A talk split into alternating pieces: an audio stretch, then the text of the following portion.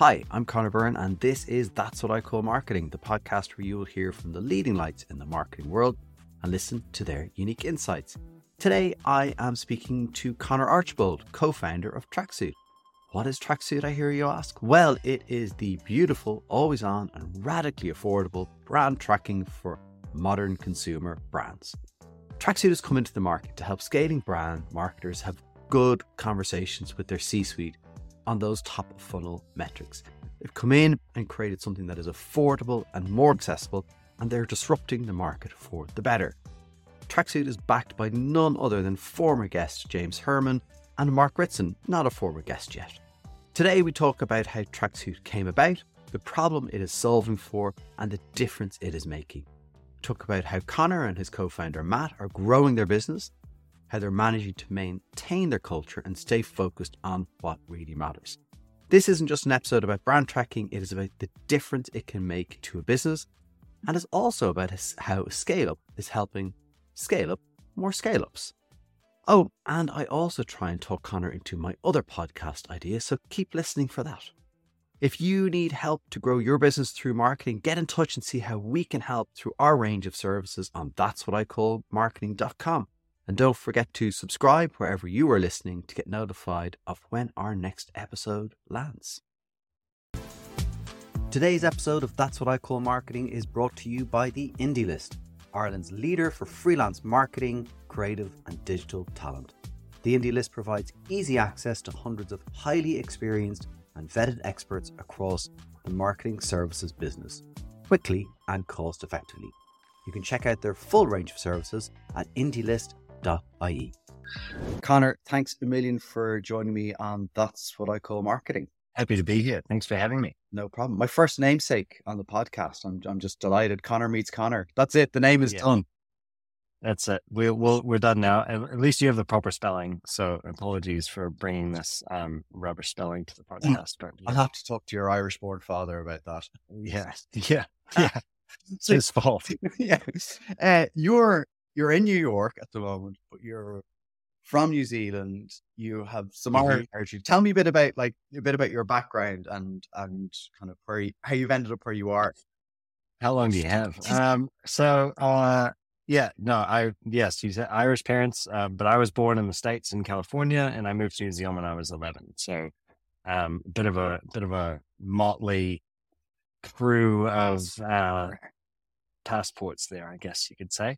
Um, and yeah, grew up in New Zealand, started my career there, went to university there, and I'm in New York now, um, with Tracksuit, uh, our company, getting the team onboarded and set up over here. Um, and I'll be back in New Zealand, uh, in November. We're flying all the team back and, and we'll be there for another stint. So okay. yeah, great. Well, I want to get it into Tracksuit. That's really what we're here to talk about. But interestingly, like you, if I'm right, you studied to be a lawyer. So like you, you didn't go to university to be a marketer, am I right? Certainly not. No. Um, well, I mean, same.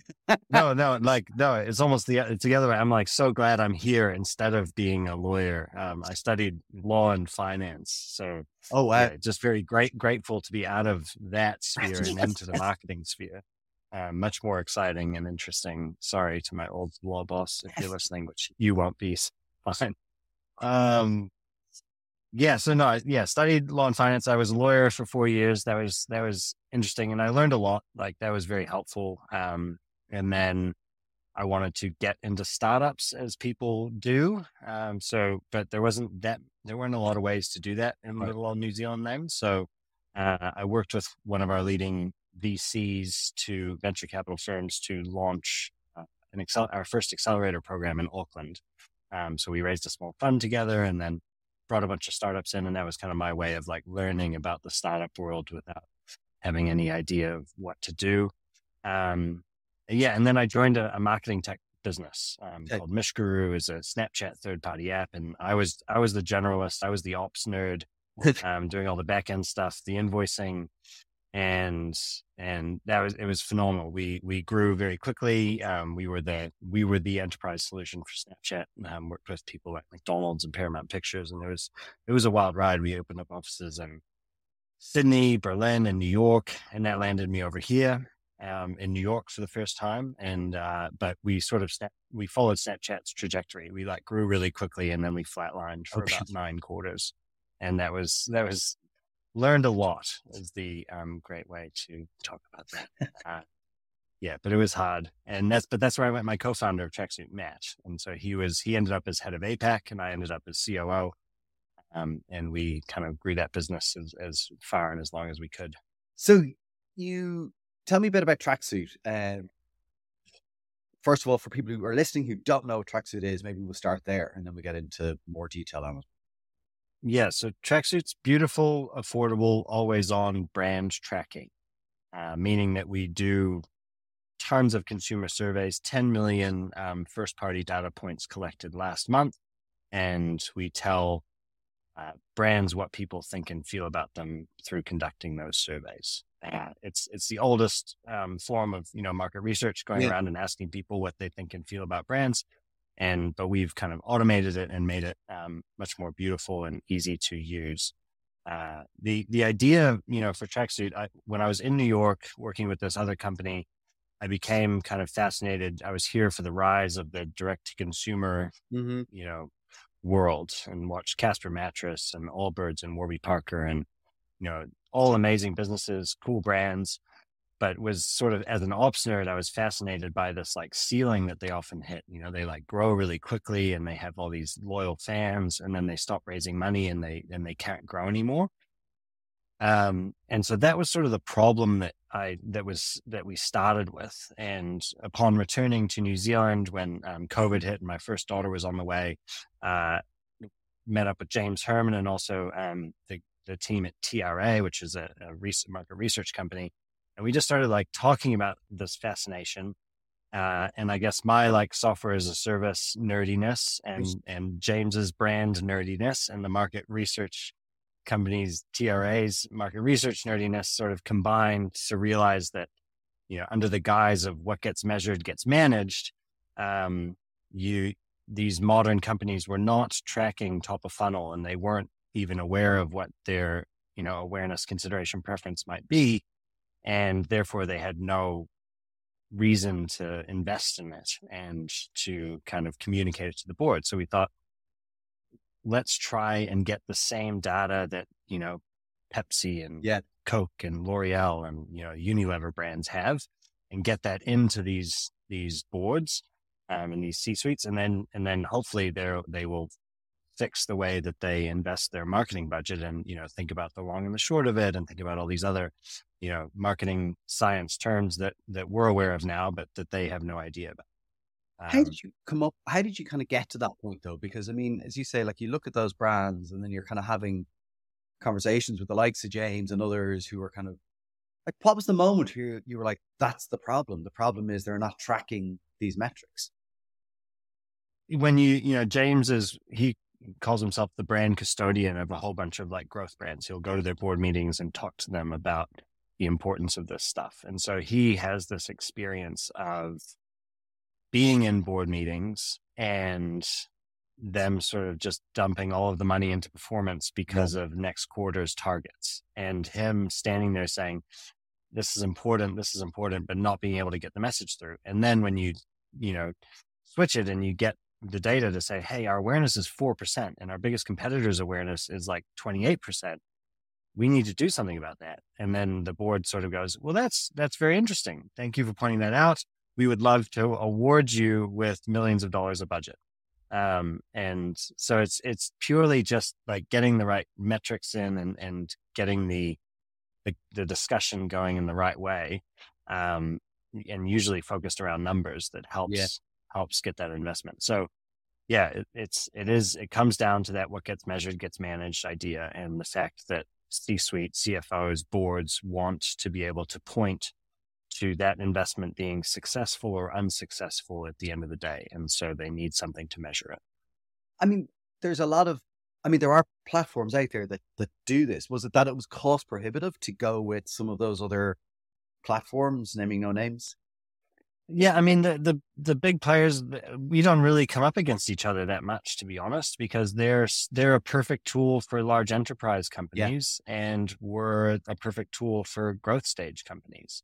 Um, you know, and, and as we continue to grow, I'm sure that won't, that won't always be the case. And they may launch something that's more down market focused, but you know, for now it's, we're, we're kind of playing in our own spaces, and, and, uh, and it works, it works really well. Um, and I think that's one of the reasons we're growing so fast is you have all of these marketers who are classically trained. They grew up at a Pepsi or a Unilever, and then they go join cool startup D two C startup X or consumer fintech X, and um, not X, the Twitter X, just uh, yeah. using that as a placeholder. Sorry. Very confusing now. Um, uh, but you know, they go join those, those smaller companies or up and coming companies, and they're, they miss brand tracking. And so, you know, when we talk to those people, they just say, oh, this is a no brainer. Like, this is the same data that I had. Um, and it's at a, it's at a price point that I can, can work with. It's actually, it's kind of interesting. I can definitely see how starting and scaling businesses, you need that information. You need to know, what do people know? Because otherwise it's, it's purely anecdotal. Like the salesperson saying, oh, everybody talks about this when we're talking to them. It's like, well, we talked to twelve people. Like, like maybe, maybe that is representative. Maybe it's not, but well, let's go find out. Yeah. Yeah. Yeah. Um, And that's, I mean, we've, we've had some success with that in New Zealand and Australia, to be perfectly honest. Like, there are lots of companies who have global trackers and then don't have trackers in New Zealand and Australia. Um, and so that's been a great way to like test our product with big teams and big players, um, but at a, at a smaller scale. Uh, and now that we're launched into the U S and U K, you know, the size of company we're, we're dealing with has changed again. I'm definitely moving up market, uh, you know, someone like Athletic Brewing, who who are amazing, um, one of the fastest growing private companies in America. They do non-alcoholic beer, but you know, they they're a very large company by New Zealand standards. And, yeah, yeah. Um, but they're here, you know, they're they're a perfect fit for Tracksuit, um, and so yeah, the, it's it's fascinating just as we're changing country, um, who we align with and who where the need is strongest. One of the things I, I read about the, the starting of Tracksuit was, I found this fascinating. So you had an idea, you took it to a number of companies, like quite a lot of companies, eleven of them bought the idea. You didn't actually have anything built yet. Is that true? Like, you just basically brought, bought, sold them an idea, which is genius, by the way. Yeah. I mean, in, in a non-dodgy way, um, where, you know, you were like, hey, This, this is a survey based product. We think we can do it, you know, and it was like, we was like here, I think they, it's a validation question really. So I believe that you can have a hundred conversations, and by the end of those hundred conversations, you'll have an idea of what your positioning is and whether your idea is worth pursuing. Um, and by the sixty-eighth conversation, you're right. eleven of them had basically committed upfront contracts, and what we said was, you know, we're going to deliver you with awareness, consideration, preference, brand sentiment, and we'll deliver that to you every month. Um, and maybe for the first few, it'll be a slide pack. Um, but we're going to get, get started on building this thing, um, as soon as we have ten people committed. And so, you know, ten and eleven signed pretty much on the same day. So we were like, cool, let's go build it. We, we, we hired a dev. And, um, wow. and we started building, and actually within the first month we did produce a, a dashboard. It was kind of a white labeled version, um, you know, but we produced a dashboard based on the data we collected. And then, um, you know, we had that validation, and Matt, my co-founder, is um, just amazing at having conversations and turning them into sales.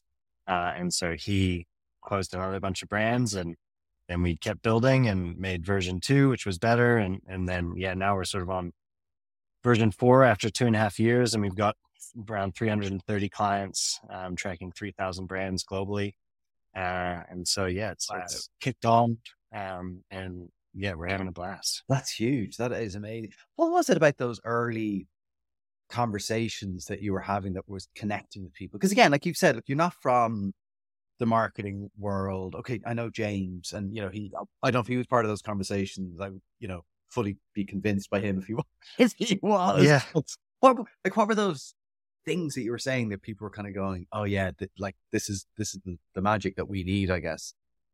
I, I mean, I think like Matt and I, we come from software as a service and from the technology side and more like a, we're like business model innovation, right? Yeah. And so by talking to James and the T R A team, we got all this input of what brand and market research could do and, and needed. And then, you know, we sort of looked at it from more like a business model perspective. We would go talk to heads of marketing or heads of brand and say, you know, do you have brand tracking? And they would just be like, no. And we'd be like, why? And they'd be like, well, it costs one hundred twenty thousand dollars. We'd be like, do you want brand tracking? They would say, yes. And they'd be, do you, have you ever had brand tracking? Well, yeah, when I worked at X Y Z.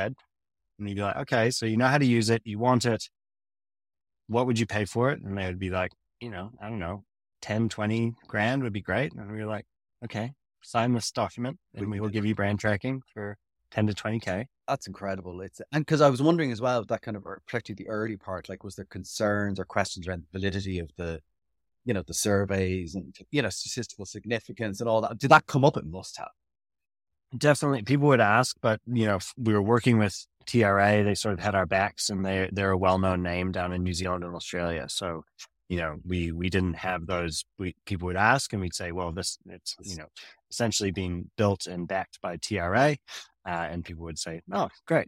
Well, we love them. So, cool. Yeah, so. And then, and you flat, you know, I just like flat, I had like James Hurman's face on a little thing that I would flash in front of my own and say, it's fine. Don't worry about it.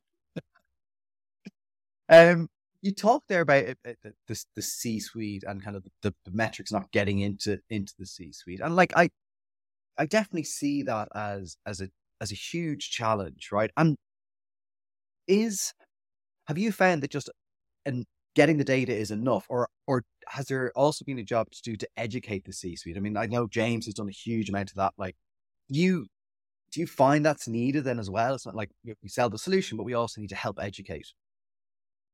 I think a big part of the success on the usability side of Tracksuit is we've like scaled back what brand tracking is. You know, we, I went to, I went to a bunch of meetings where brand tracking slide packs were handed over to marketers and, mm-hmm. and like senior leadership at companies.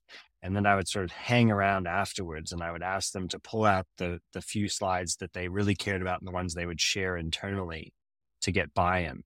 And almost across the board, they pulled out the same five slides from these hundred-page slide packs. And those are the five tabs of the Tracksuit dashboard. So what are those five tabs? Can you, or, or do yeah, I have so for that? Funnel, you know, awareness, consideration, uh, usage, and preference. And then you have like a profile tab, which breaks each one of those down into who the people are that are in, you know, those who are aware of you. This is, these are the demographics, this is the demographic breakdown. Um, and then you have the like imagery. So an open text box question, what's the first thing that comes to mind when you think about brand? And then you have statements. So what do you care about brand? We want to be ethical. We, we're sustainably sourced. Um, you know, we've got good customer care. And then you put those in and people get rated, um, on those qualities against their competitors, and then just a timeline view of all of that information over time. Oh, great.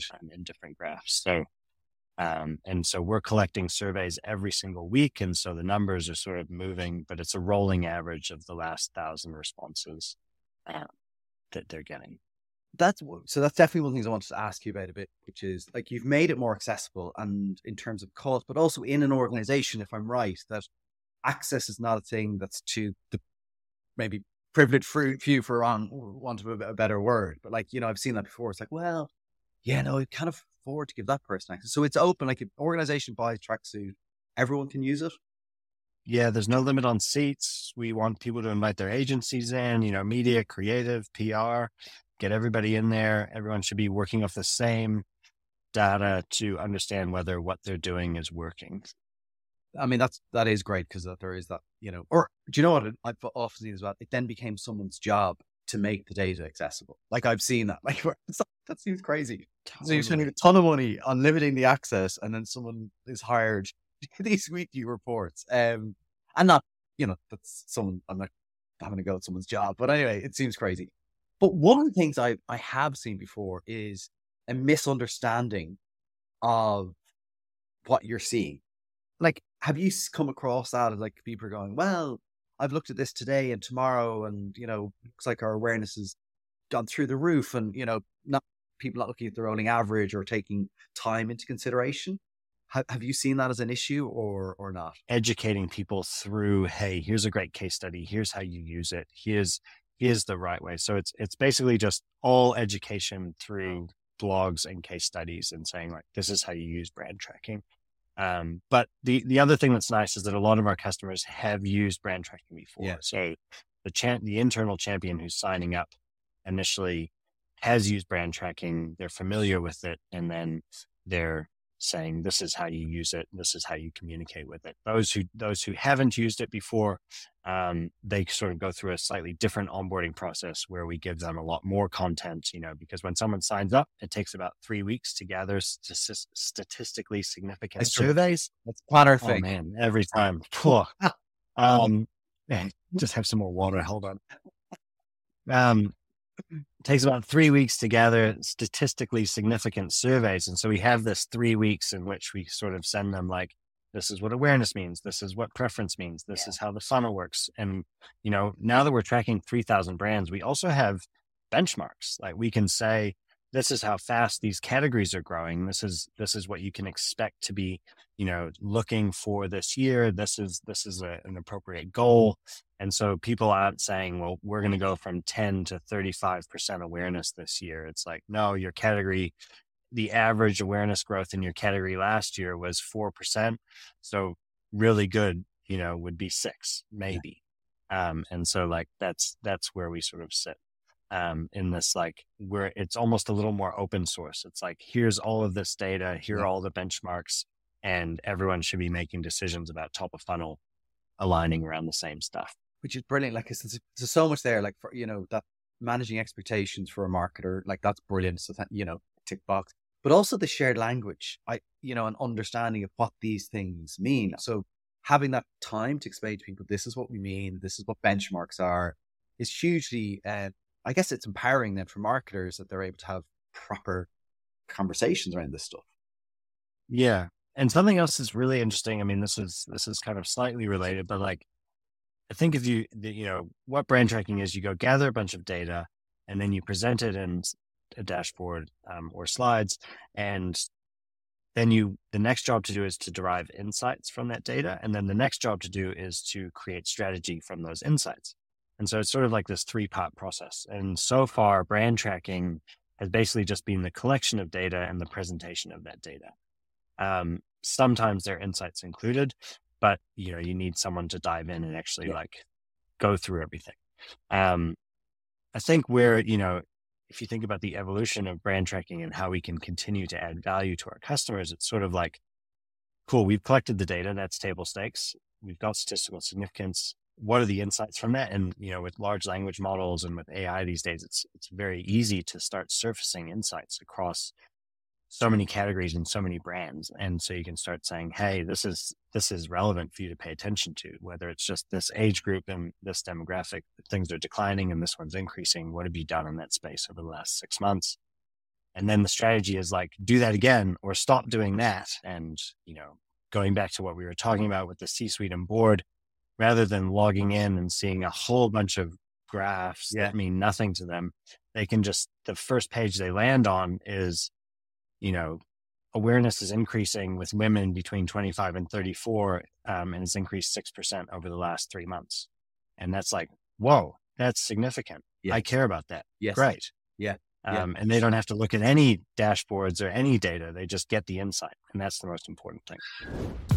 You are listening to That's What I Call Marketing, a partnership with The Indie List, where you will find experienced and vetted marketing talent, people like me, and also people who design and people who write. You get the idea. Check out the indie list dot I E. You are listening to That's What I Call Marketing. Do you need help growing your business through marketing? Well, check out our services at that's what I call marketing dot com. Get in touch today and see how we can help. That's amazing. Kind of having... Um... So what? Do you know what I mean? That they can ask the question of the marketing. You're like, what's happening here? Like, why? Are you able to, you know, given, I guess, the scale of a market like the U S, are you able to create um, like groups in different parts of the States if you want to do tests, I, you know, because that that's a hugely important thing. Are you able to do that? Um, right now, we're very focused on, you know, like just being the best brand tracker in the world. And that's, that's what we're good at. And we're driving that wedge in very hard. So we sort of lean away from campaign um, or any other type of measurement. So that's, that's where we play um, right now. But yeah, I think the, the interesting thing about brand tracking is, you know, once you, once a customer uses us for brand tracking, you know, we sort of become their trusted source of data. They're logging in once a month, you know, every, every couple times a quarter, they're downloading reports. Those go to the board.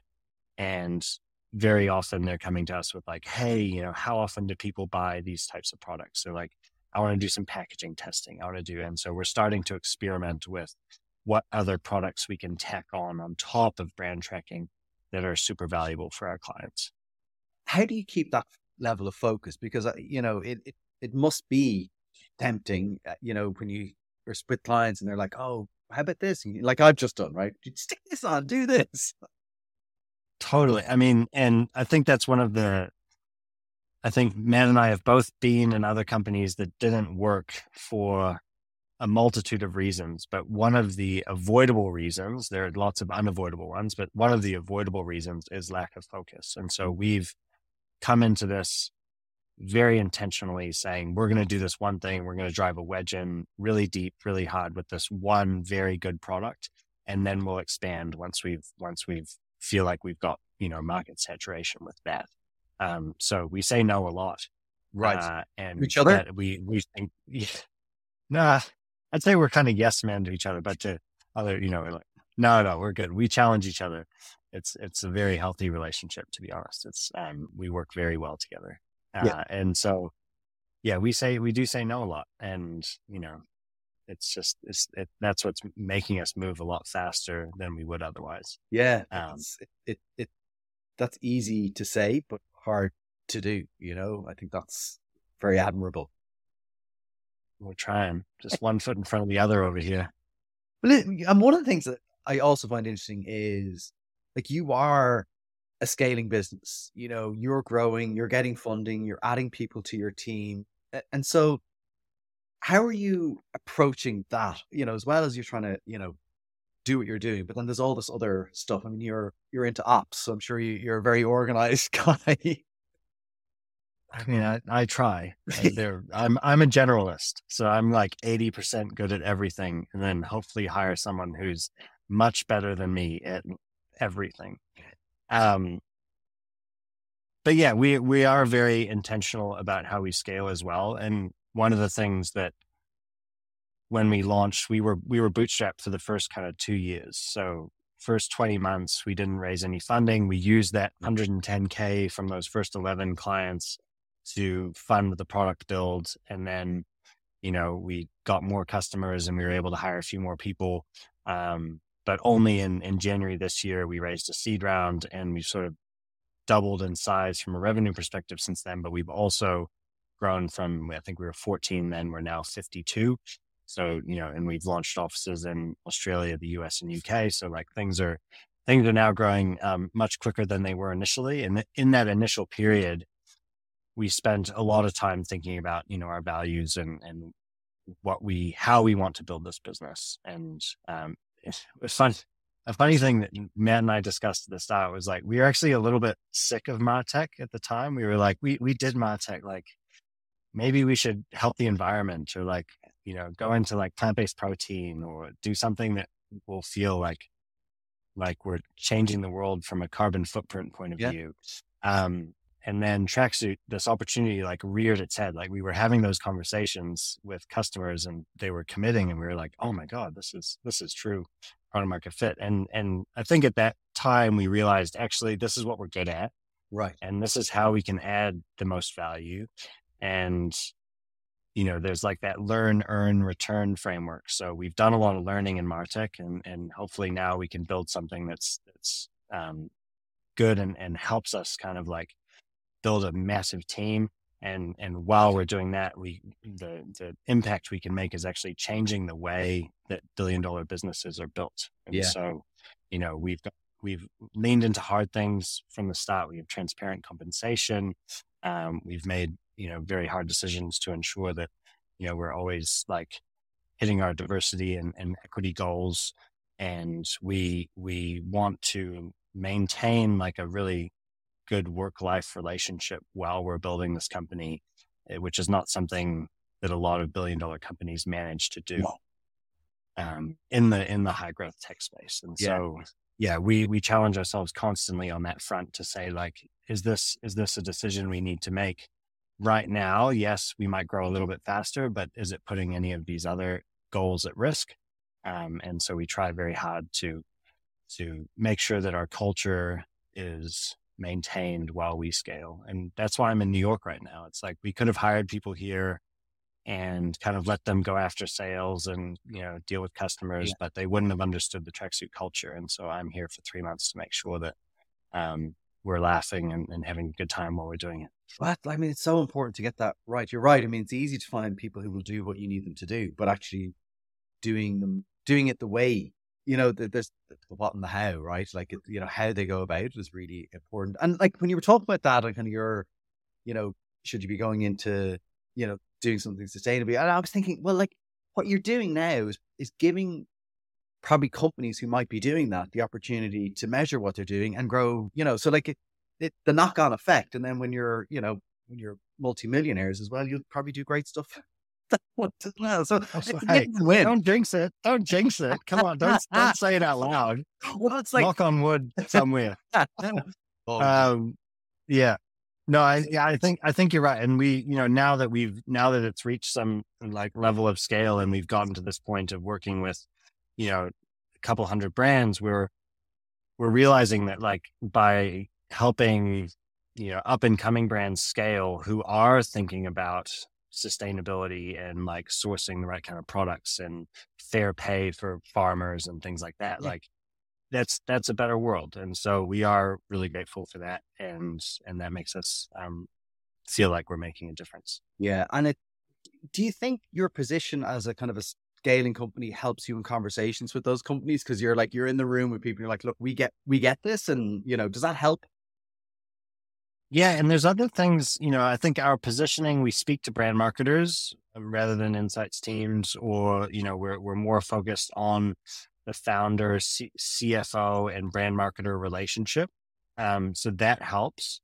And, and then being in the same stage, we're talking to the same investors. Like, you right. know, we go, we, we released a blog, um, a few weeks ago, um, written by the very talented Ellie, who's our content lead, but she, you know, she was able to get quotes from Lair Hippo and, and Red Antler, these like very prominent um, consumer funds and consumer agencies in New York who are, have seen this problem firsthand. And they're saying like, hey, we really want to start paying attention to top of funnel, you know, rather than just dumping money into performance and making sure that we hit next month's growth goals. It's, it's actually, we're going to start paying attention to top of funnel. We're going to invest in awareness and we're going to, we're going to manage it.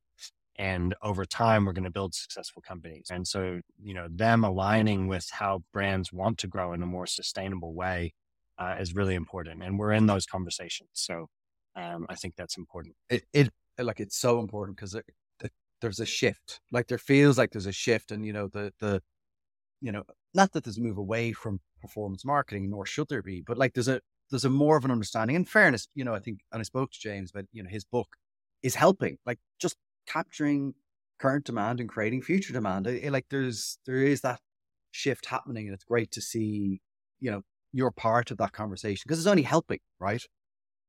Yeah, yeah, and that that little framing is such a good example of how like changing the design or changing how you communicate a what marketers think is quite a simple term, but changing how you frame it with the board and C-suite to, yeah. from brand equity to future demand and seeing how they jump at that. And they're like, oh, we do want future demand. Definitely. Yeah. Um, brand equity seems fluffy. I have no idea what that means. Future demand. Love that for us. Let's go on that journey a hundred percent. When you're thinking about then obviously your own demand, like you need to capture current demand, create future demand. How are you going about that? And how are you measuring your your future and current demand. I mean, we we do have we have a tracksuit tracker for Tracksuit, um, which is pretty fun. Uh, it's a small it's a small segment of the world that we're surveying, so uh, you know it's it's got statistical it's got limited statistical significance, but um, yeah, because we don't do we don't do B two B. We're purely consumer, so it's kind of a, a fun play in the background. But we do measure it, and it is interesting. Um, and you know, we're building. I think like. We lean, we're leaning into community. Brand marketers have never really had any support, at least for the last kind of fifteen, twenty years. Growth marketing got really cool. It would sort of swan into the offices at ten a.m. and just kind of like chuck a few dollars into Facebook and be like, bam, just made a bunch of money. See you later. I'm going to go have a cocktail. Um, and then now creative is coming back into vogue. It's like creatives now are coming in. Creative effectiveness is, is having another moment. Yeah. And, you know, we're there to support those people and, and proving their arguments. I love that. You need to do a little um, video about how, how, what the growth marketers did. I can see it already. Very creative, actually. Um, and it is great to see creative coming back. Like, I, you know, you see stuff and, you know, the, the guys from Always Sunny in Philadelphia with their four pillars, and they have that ad, and like, it's just charming. It's witty. Like, and I think that's brilliant stuff and great conversations to, for, for brands to be having, and particularly growing brands. It's definitely, I definitely hold a, a pretty strong view that creativity can help unlock growth, you know, without a doubt. Totally. Yeah. And we found, we found like agency, we're, we're partnering with a ton of agencies, not as customers, but you know, they're finding, so we'll, we'll, a brand will become a Tracksuit customer, and then they'll invite their agencies into the dashboard.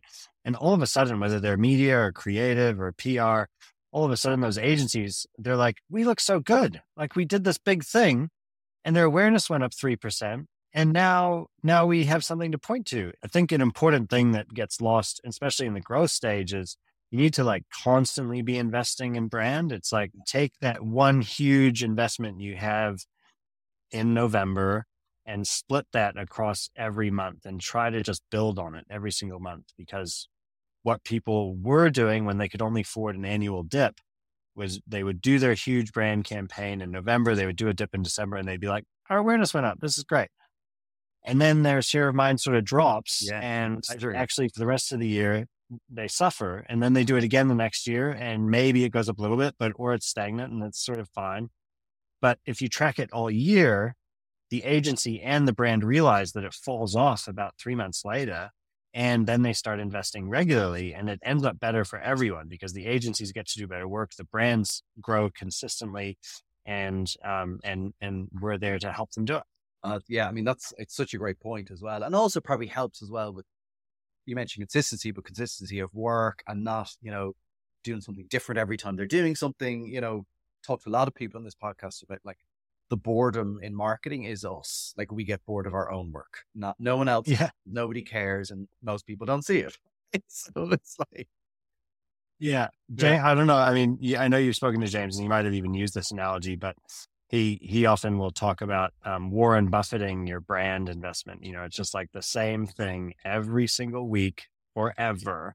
And you're just putting that into that long-term investment. And then you're day trading on your performance side. So it's like, go play around with day trading, do that every day, see if you can get a few gains, and but just Warren Buffett that brand every month. Same investment, same thing over and over and over again. And uh, yeah.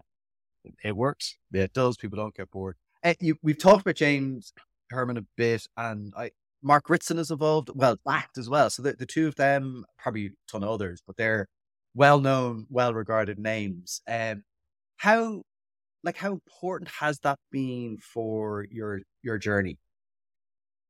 I mean, I think coming out of New Zealand, when everyone just thinks you're like a, a bunch of hobbits, um, it's really nice to have some credible folks who are like, this is a real thing. They're, they're, they're, they're a real deal. Um, and so, yeah, James, you know, was able to speak in at the Cannes Lions festival. Yeah. Um, and he was up there representing Tracksuit, and that was awesome. Um, and, you know, Mark Ritson, he is, he's actually, he's, he's very good at not like placing us above others. He, yeah. he uses our competitors. He uses us. Um, he's very fair in that way.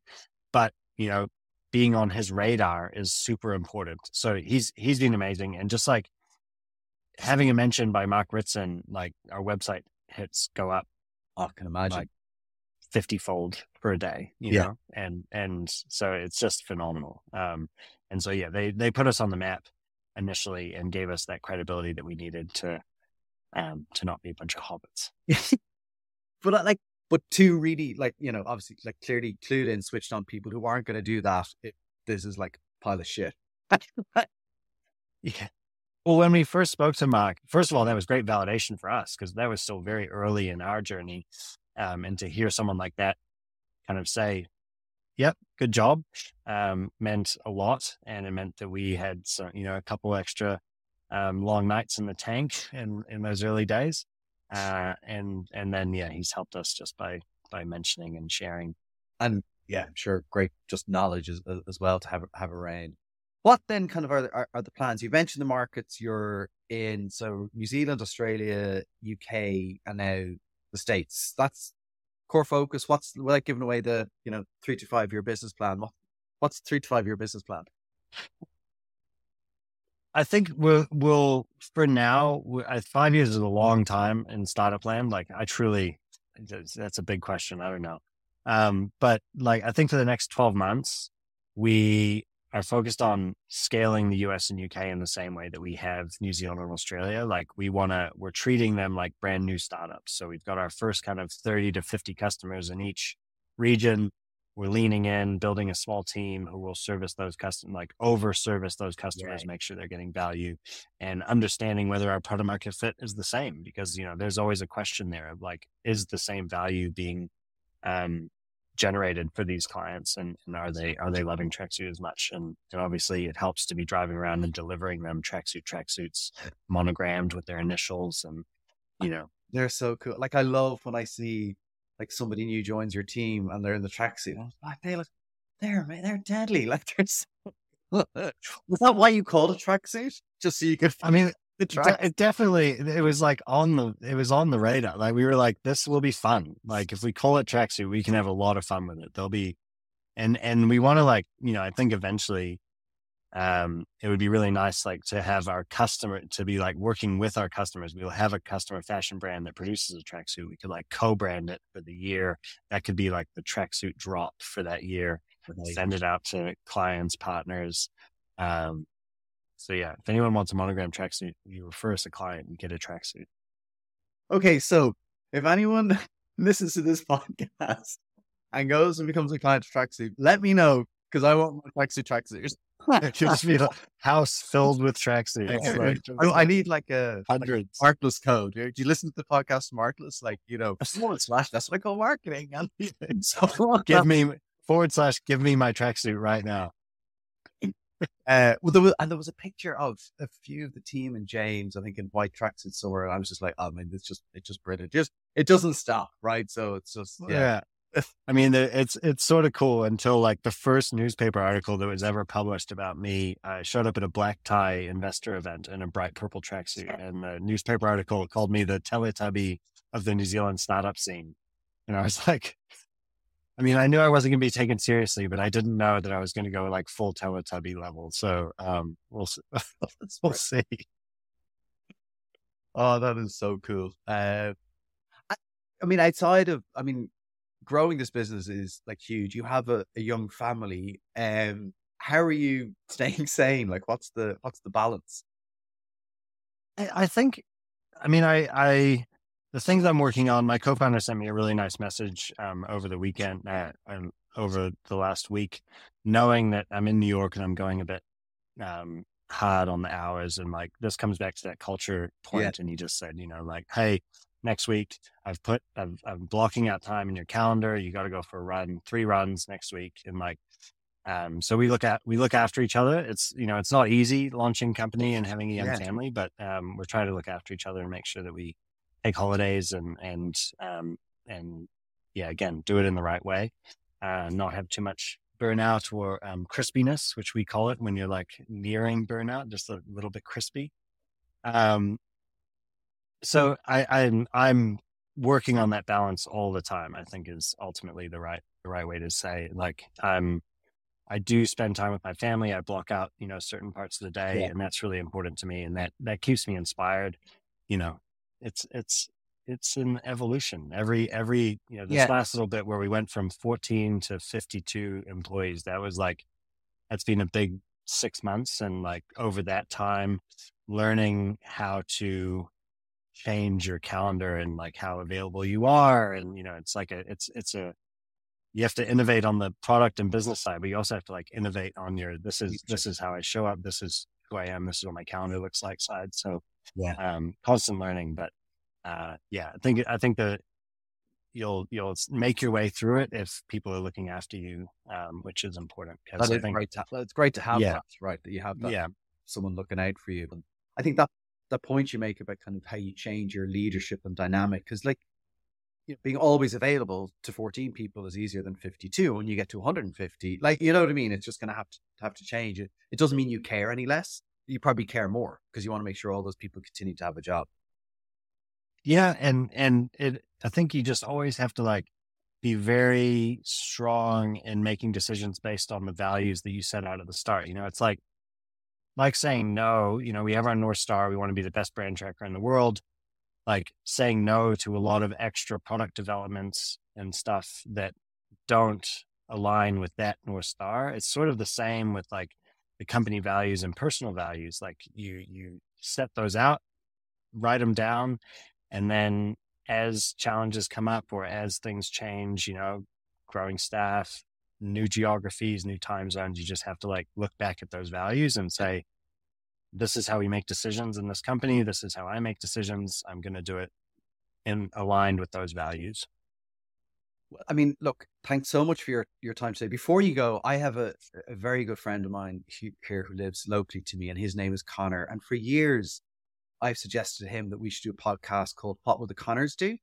And the premise of the podcast is people would come to us with their problems and we'd answer them. Now, he hasn't really committed. So this is your chance to own What Would the Connors Do? I, I, you don't have to say yes now, Connor, but like just leaving it with you. Okay. I'll, I'll, I'll take that and I'll think about it. Listen, it's an yeah. open offer and we can, you know, okay. create, create merch from that. We, we'll come back to it another day. Listen, thank you so much for your time today. I, I like, I have been fascinated by watching the journey you've been on and the growth. And I think I, like, I truly believe what you're doing is so valuable. I don't like saying like I'm overstating that. I actually truly believe it is, because marketers need this. C E Os, C F Os need this information to grow and kind of stop thinking about the short term and, and think about the long term more and, and get that balance right. So huge um, congratulations and just best of, best of luck and, you know, all the success in the world for, for you and everyone at Tracksuit. Thanks so much, Connor. That means a lot. And, and yeah, your support, your kind words, really appreciate that. So thanks for having me on. I'm, I'm forever grateful. And, and actually just, you know, I'm like, I'm like fanboying over here. So, you know, it's like, it's really cool. I appreciate it. Thanks a million. All right. Cheers, Connor. Bye. Well, let's see if What Would the Connors Do takes off. I suspect it will. Connor was fantastic to chat to. I love the singular vision and focus that they have. And I don't think I was overstating how important what they're doing is. If you are a new consumer brand in Australia, New Zealand, U K, or the U S, and you aren't tracking your brand because you weren't able to afford it, now you can. You can create a shared language and understanding of metrics with your leadership. This is game-changing stuff. So that's it for this episode. Thanks so much for listening to That's What I Call Marketing. If you need help to grow your business through marketing, get in touch and see how we can help through a range of services on That's What I Call marketing dot com. And don't forget to subscribe wherever you are listening to get notified of when our next episode lands. And you can also find all previous episodes on That's What I Call marketing dot com. Follow us on Instagram on That's What I Call Marketing, on Twitter or X at That's underscore marketing. And you can watch all our episodes back on YouTube. Yes, you guessed it. That's What I Call Marketing. Thanks again to the Indie List for their support of this show. If you need experienced, excellent marketing talent, go to the indie list dot I E. Don't go anywhere else. the indie list dot I E.